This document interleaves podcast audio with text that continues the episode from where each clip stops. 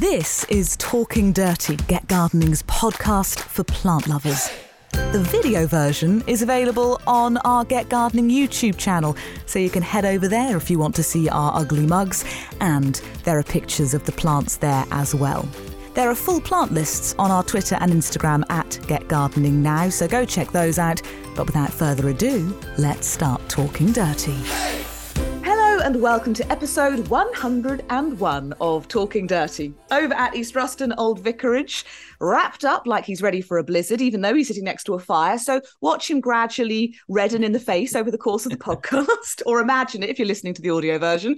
We have Alan Edward Herbert Gray, our happy and very handsome horticulturalist. Well, thank you for that wonderful warming introduction on this very, very cold day.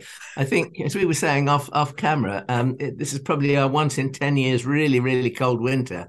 Um, anyway, warming us up from Cambridge here, looking absolutely radiant, we have Thordis Maria Sophia Fridriksson. And how are you? I'm very good. We should say by the time this goes out in the world, hopefully things will be a lot milder, but we're recording this in the heart of that really, really cold snap when lots of us have probably lost various precious plants and are feeling or trying to be uh, opportunistic about it and see the great potential in those blank spots in the garden. But, you know, d- bear with us if we feel a little emotional at times. We'll probably talk a bit about that with this week's guest, her first appearance on Talking Dirty, though I don't know why it's taken us so long to invite you along. Barbara Segall, what is your middle name? It's Jean. oh, lovely. I think you should be Barbara Jean. Okay, yes. I'm happy to be Barbara Jean. yeah, no, that sounds good. They go together well. Jean was my grandmother's name, so that was how I got Jean. Well, do you know Edward Herbert, which is me, both mm. grandfathers? Oh wow! So that's that's how I got those. I have a grandmother in there. you have? Oh, good. Which one? that's that's the Sophia or oh. Ah. Sophia. It's kind of Sophia. It's supposed to be Sophia because it's Icelandic, but it got anglicized like everything else. Icelandic origin. How wonderful. Just don't quiz me on it. I haven't read a saga. I own very few itchy jumpers. Oh. Can't speak. Yeah. Not very well versed. Now, Barbara, you you are just such an icon in the gardening world. You are this award-winning garden writer who's just written for everything and been across so many different magazines and publications it's wonderful to have you along for Talking Dirty, and we're particularly um, pleased that you've been out in the freezing conditions to go and get your show and tell, which we'll come on to later. But what's prompted us, long overdue, to book you is this marvelous, marvelous oh. coffee table book. Oh, I, have got one. We both have and both adore. oh, do you? Oh, that's so lovely. Yes, yes. and I, I mean, I was looking through this, and I mean, I think I think one of the things is that what's difficult about it is you've got to sit down and look at it and read it and let it get you because you know you, you, you there's a danger that you could look at this and say oh not another coffee table book on gardening pretty pictures and all the rest of it well yes it is but it's also packed full of interesting bits tips oh. knowledge yeah. And those pictures by Clive Boursnell were absolutely fabulous, or are absolutely fabulous. Oh, they lovely, yeah, yeah. And I think the you know the, there's so much to be learned from the combinations, the planting combinations, the way people use different artifacts in their garden. Um, and I mean, I'm not a great advocate of rusty metal, but I did like that rusty metal bird that quivers in the breeze in one of yes. the gardens. that was, That's a whimsical touch, and I think I love that yeah, that was the house Farm. That was lovely. Yeah.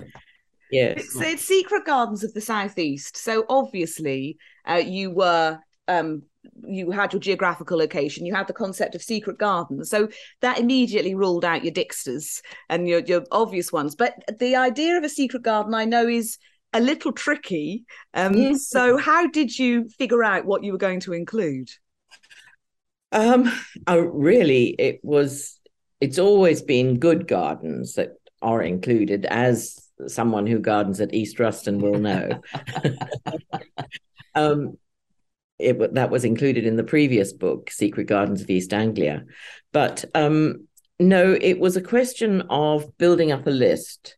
And some of the gardens I knew from a long time ago when I lived in London and I used to go visiting in the Southeast but I had lots of recommendations from different garden designer friends or editor friends who sort of said, "Oh, you must have this," or "Try and get there," or whatever.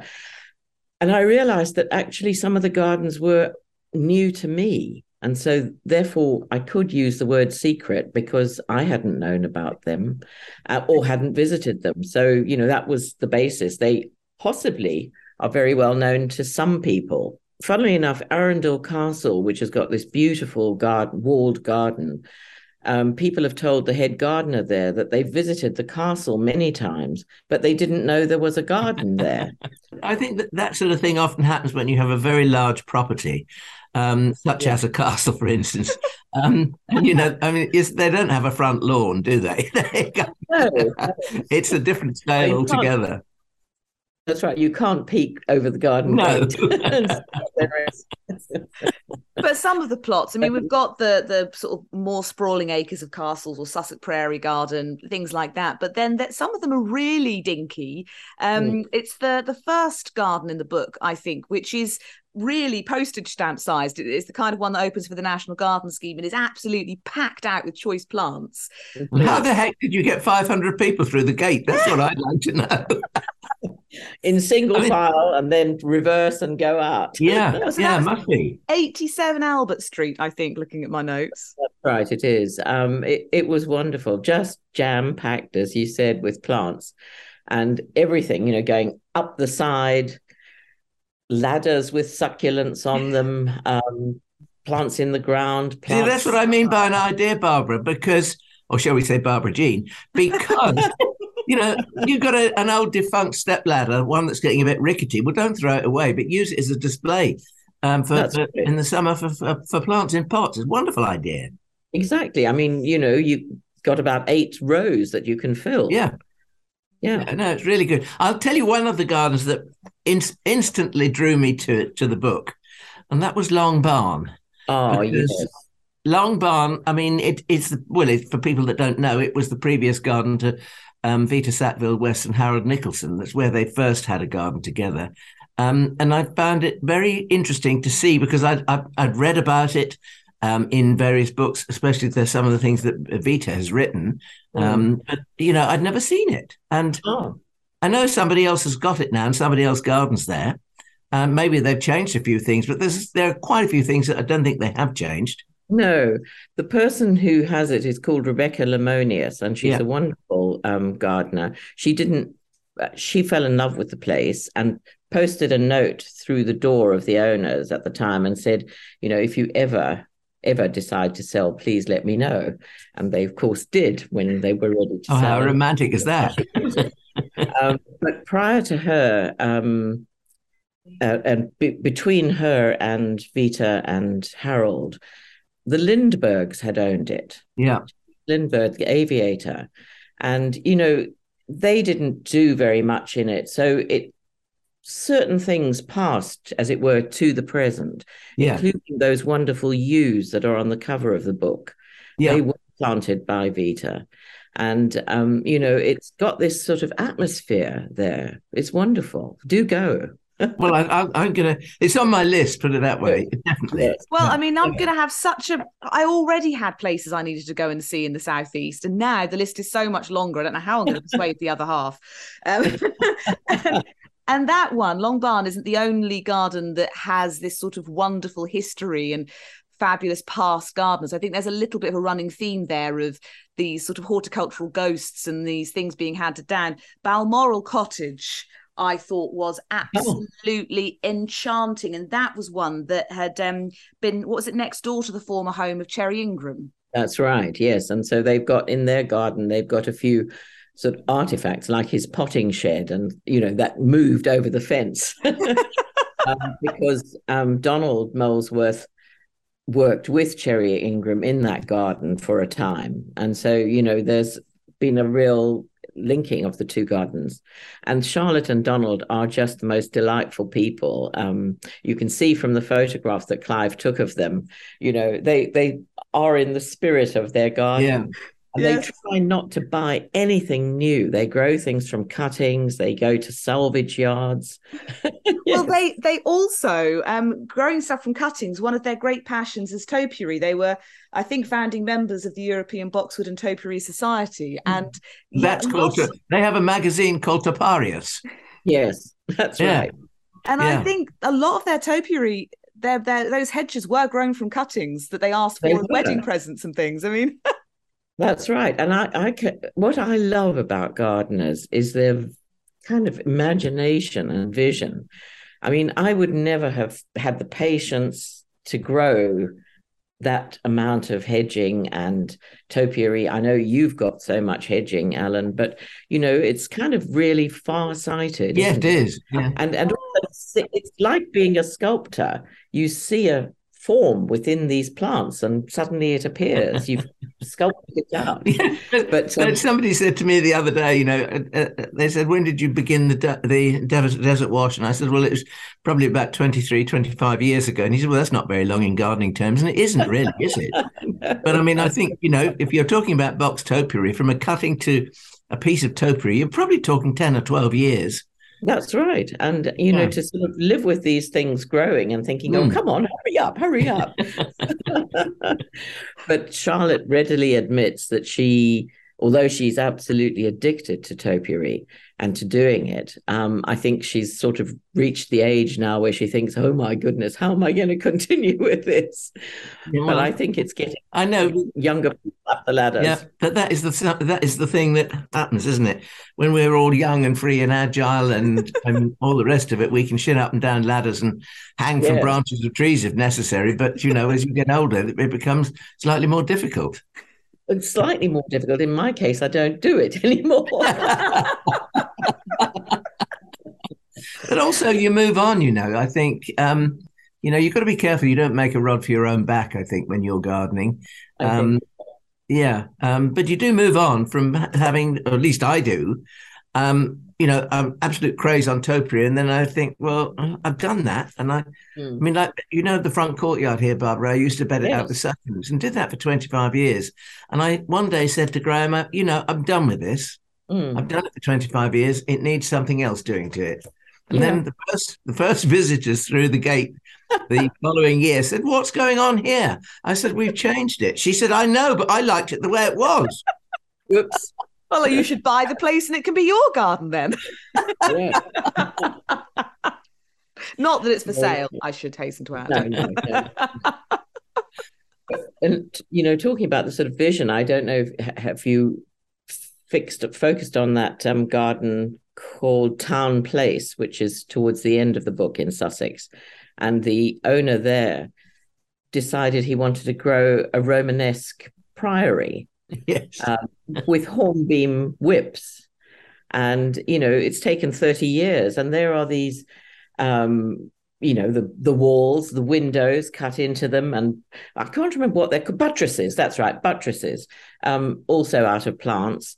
Um, and then you step into it, and it's this absolutely surreal thing of having been in a beautiful country garden with roses and herbaceous. And then suddenly you're in this one species topiarized basically architectural plant and during this summer past summer actually wasn't wasn't 22 must have been 21 um his daughter got married in it Oh gosh, how lovely. you know just as sort of the, the thought of planning something like that is wonderful. And the, and the fun thing was wonderful clive the photographer he knew that the garden would be at its peak on the wedding day. And so he went photographing but he is sort of um, he can infiltrate without people noticing him. And so he did that. He I love the way that he rolls up in his um his mobile home, Yeah, exactly brews his own coffee, and he's discreetly out of the way, and you really don't notice him. It is It's Quite something. astonishing, yes. And Mm. and all he needs occasionally is a little bit of a link to your electricity for his computer. I think one of the joys of putting this together must have been the people you meet. It's all the stories. I've been extremely lucky in my time working in radio to get to visit lots of gardens. They are some of the least efficient radio recordings I ever do because I'm interested. This is, you know, even if it's a tiny plot, the blood, sweat, tears, hours of effort, loads of money poured into a plot. As soon as you've got a captive audience, I'm there for hours. I don't mind. The edit's a nightmare, but the actual Yeah. experience is wonderful. And i'm sure it's so similar for you. You there's so much to learn when you go to a garden. There's planting combinations there's the history behind it their inspiration their wranglings over you know if it's a couple what they wanted to do with it Yes, how they divide it. Yes. No, it's exactly that. And, you know, coming, that's the best part is meeting the people and seeing the plants and seeing the garden. And then you come home and you've got sort of hours of tape recording to listen to. And you sort of think, who is this person whittling on? that's it, not there.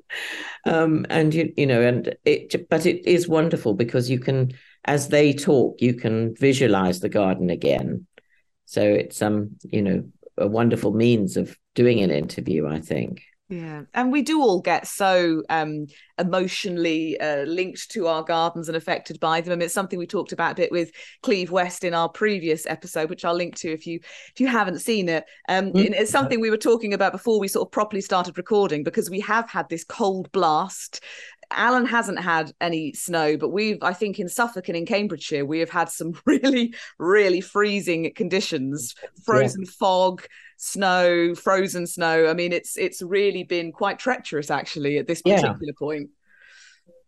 No, it has been, and um, the I think you've said about the sort of um, atmospheric places, and Alan mentioned Longbarn, and the owner there, Rebecca, told me that there are people who really are, um, I suppose, aficionados of Vita Sackville West and of Sissinghurst. And they come to that garden and they get so overwhelmed by the beauty because Rebecca puts a very light touch on it. Um, you know, although she gardens in a modern way, she is still holding the the structure that she knows is the older structure. And um, they come there and they get overwhelmed. And she says, We call them our weepers because they, they come and they weep. yeah. No, it does happen, actually. It's happened in the garden here several times. Has it, Alan? Yes. yes, it has. I mean, I remember one day our cornfield moved a Frenchman to tears. Oh, well, it was beautiful, your field. I love And I've had I've had a lady, lady on one occasion thrust a 10 pound note into my hands and she said, Have this. I love it. And cried and, and it was gone.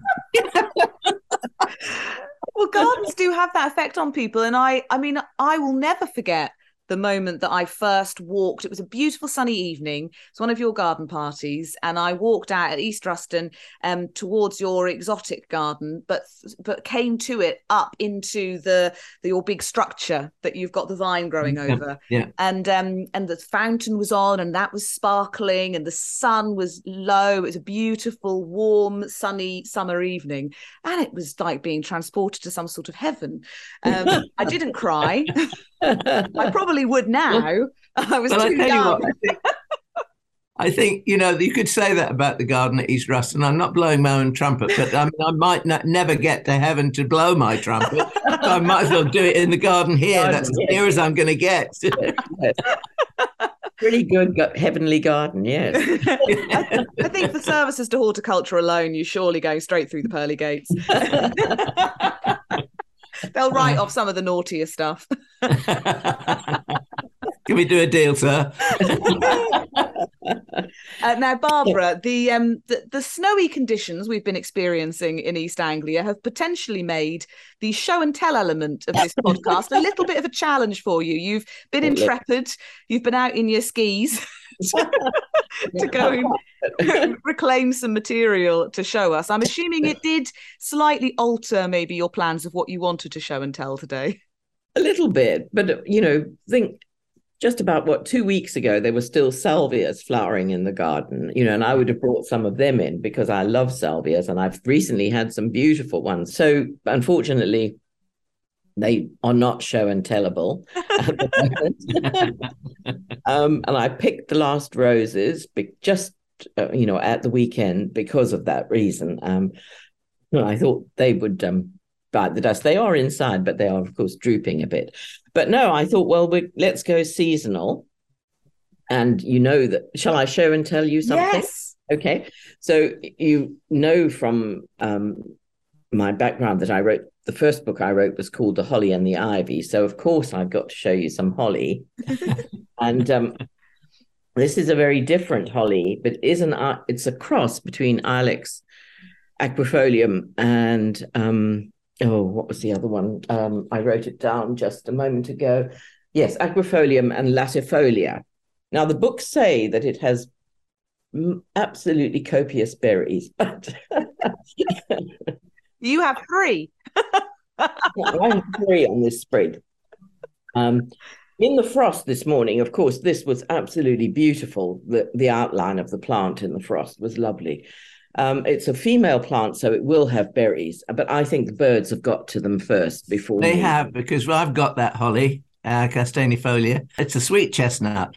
You're right, the sweet chestnut. Yeah, I, have got it na- named as Koi Koehneana. Ko- yeah, Koehneana. That's right, castaneifolia koehneana.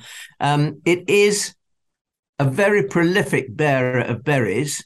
Yes. Um, and I know that because, uh, as I said, we've got it here. Mm. We were given our specimen as a cutting by Sir Nicholas Bacon's mother, uh, Lady Priscilla, mm. many, many years ago on a visit to Raveningham one day. Uh, um, I said to Graham, well, ask for a cutting. He'd seen that he loves hollies, as you know, he's got a collection of them. Yeah. Um, and so I said, well, ask for a cutting then. Said, no, we can't do that. I said, well, I will then. So I did. and uh, I, I, was gifted three cuttings, and we we rooted two of the three, and mm. so that's how we have the tree. And we grow um, cuttings of this holly every year, um, but it does have prolific amounts of berries. And I think the reason is because we've got so many males around mm. that it gets a, a, good share of pollination. Yeah, that's right. Well, I think there are lots of um, hollies around here as well. And I think, and not in my garden, but I think that's why it does well and as I say, the birds just go for it. Um, my um, provenance of mine was I was on a I went um, on a course once at the plant school with Rosemary Campbell Preston, and we went down to Hillier's propagation unit, and you know what terrible foragers gardeners are. um, they were they there were these sort of um, whippy plants that were being thrown out because they weren't you know, it was a bit like the vegetables that are wonky. They weren't yeah. the best specimens. So, you know, like we just went for it and we all came home with wonky plants. but mine's about 25 foot high now at the back of yeah. the garden. I mean, that was probably about 12 years ago. And it, it is a beautiful tree. Yeah. I wouldn't be without that one. Um, and I'm glad to know you've got that. Yeah. And I must ask you more about Graham uh, Graham's um, holly collection because I'm yeah. always interested in people who've got different species. And you know, there was someone near you called Peter Boardman. Absolutely, yes. we got, we got one or two sort of fairly rare hollies that came from Peter, actually. He died, unfortunately. I know, um, yeah. But before he died, he introduced us to, to a woman called Susan Andrews. Yep. And mm-hmm. Susan Andrews, I think, is at Kew, I believe. Susan's um, no longer there full time. She's retired. Right. It's in Devon, but I think she does consultancy work for them. But she was the holly expert. Exactly. Yeah. Well, she came here and found um, a, a yellow berried holly, mm. which she na- she named East Ruston Gold. Oh, wonderful. Um, so that that you know that's quite a nice little tale as well, really. Well, you know, I'm going to say, could I have a cutting of East Ruston Gold, please, one day? of course. well, Su- Susan and Peter both helped me on that book, you yeah. know, and I think the forerunner of the book was I did an article for Hortus magazine on holly and ivy and the people who grow it. I'm always interested in the people as well as the plants. I love yes. knowing their backgrounds. Yeah. So um, that was really the basis of the of that little book was. But it, it's it's strange, isn't it? Because when you when you actually um, you look at holly as a group of plants, mm. it's quite fascinating, I think, to to bear in mind the the, the, the different colours of the berries. I mean, they range they range from lemony yellow through orange to red to black, and there's no white. No, I mean Susan has always written about, or not always, but she has written about the sort of elusive white holly. Yeah, it's uh, supposed to be in Northern Ireland somewhere. Yeah, but uh, nobody's ever come up with it. so it could be it could be a bit of a leprechaun. yeah, and perhaps it would you know perhaps it was a mistake for mistletoe or something like that. well, that's possible. Anything's possible. It's possible, yes. So that that's my my first show and tell. Strong start, and yeah, I can only imagine how beautiful that must look encrusted in the proper hoar frost we've experienced. Yes, no, it did look lovely. I mean, some of them that I've brought in look less than pretty now. yeah, so, thawing out has some downsides. this is um, a one a grass that I love, and I know you all love know this one, Alan. It's um, Miscanthus nepalensis. Oh, yeah, yeah. And um, I got it from Knoll, um, Knoll, Knoll Gardens. I mean, at the moment, uh, it, it's been beautiful probably for about two months because it was quite slow to get to the flowering stage. But in the frost, I mean, these are real, really well past it. But in the frost, they just looked amazing, and I think that's what's so lovely about grasses, isn't it? That you know, if you don't cut them back, as I won't until much, much later in earlier in the spring, but it's just this wonderful structure that they offer to the garden. Yeah, well, we did a whole border. Um, we planted it really with autumn flowering plants, but plants that died with dignity. So they so they retained their sculptural forms, their shapes, and yeah. Miscanthus played a great part in that because.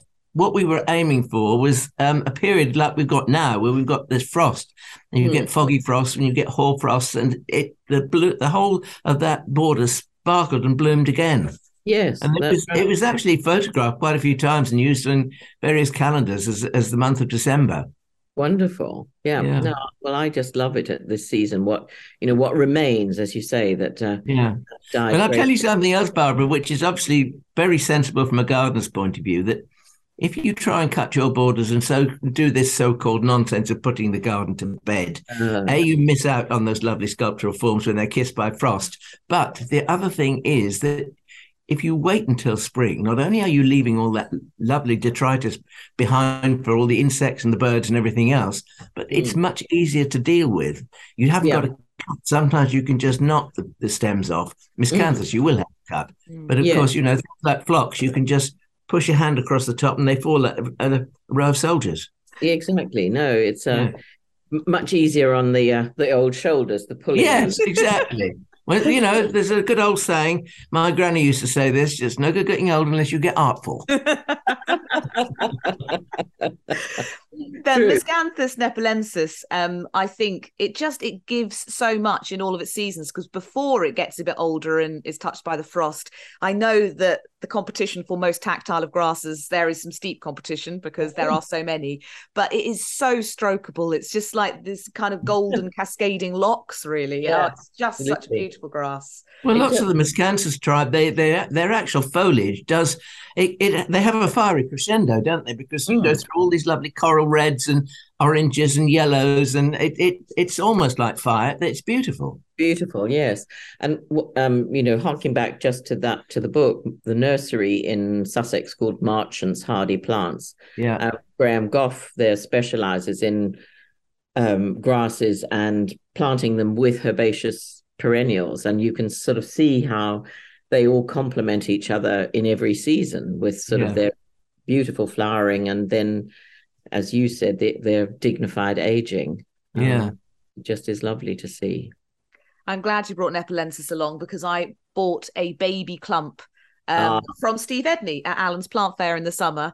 Oh, so uh, I'm excited for it to, to do its thing. I haven't had it for years. I had it in my mum's garden. I think we lost it. It, it, it. I don't know if it's if you find it remotely tender i was told when i bought it that it might be and i think somewhere along the line we lost it for some reason in my mum's garden but i'm going to have it again but again my i've got a very big clump of it and i hope nothing will happen to it but um, i think i think if anything happens it would happen to outer edges and perhaps the inner would still yeah. be there protected mm. by itself in a way but my my next one doesn't look very wonderful at the moment the piece i could pick but can you see the little yellow berries yes. Yeah. And that's that's a, um, a crab apple, Malus transitoria.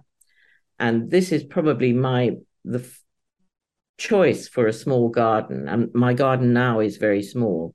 And it's got these tiny little yellow berries, which the birds don't really go for. So it's, you know, still looking relatively nice at the moment, like little jewels.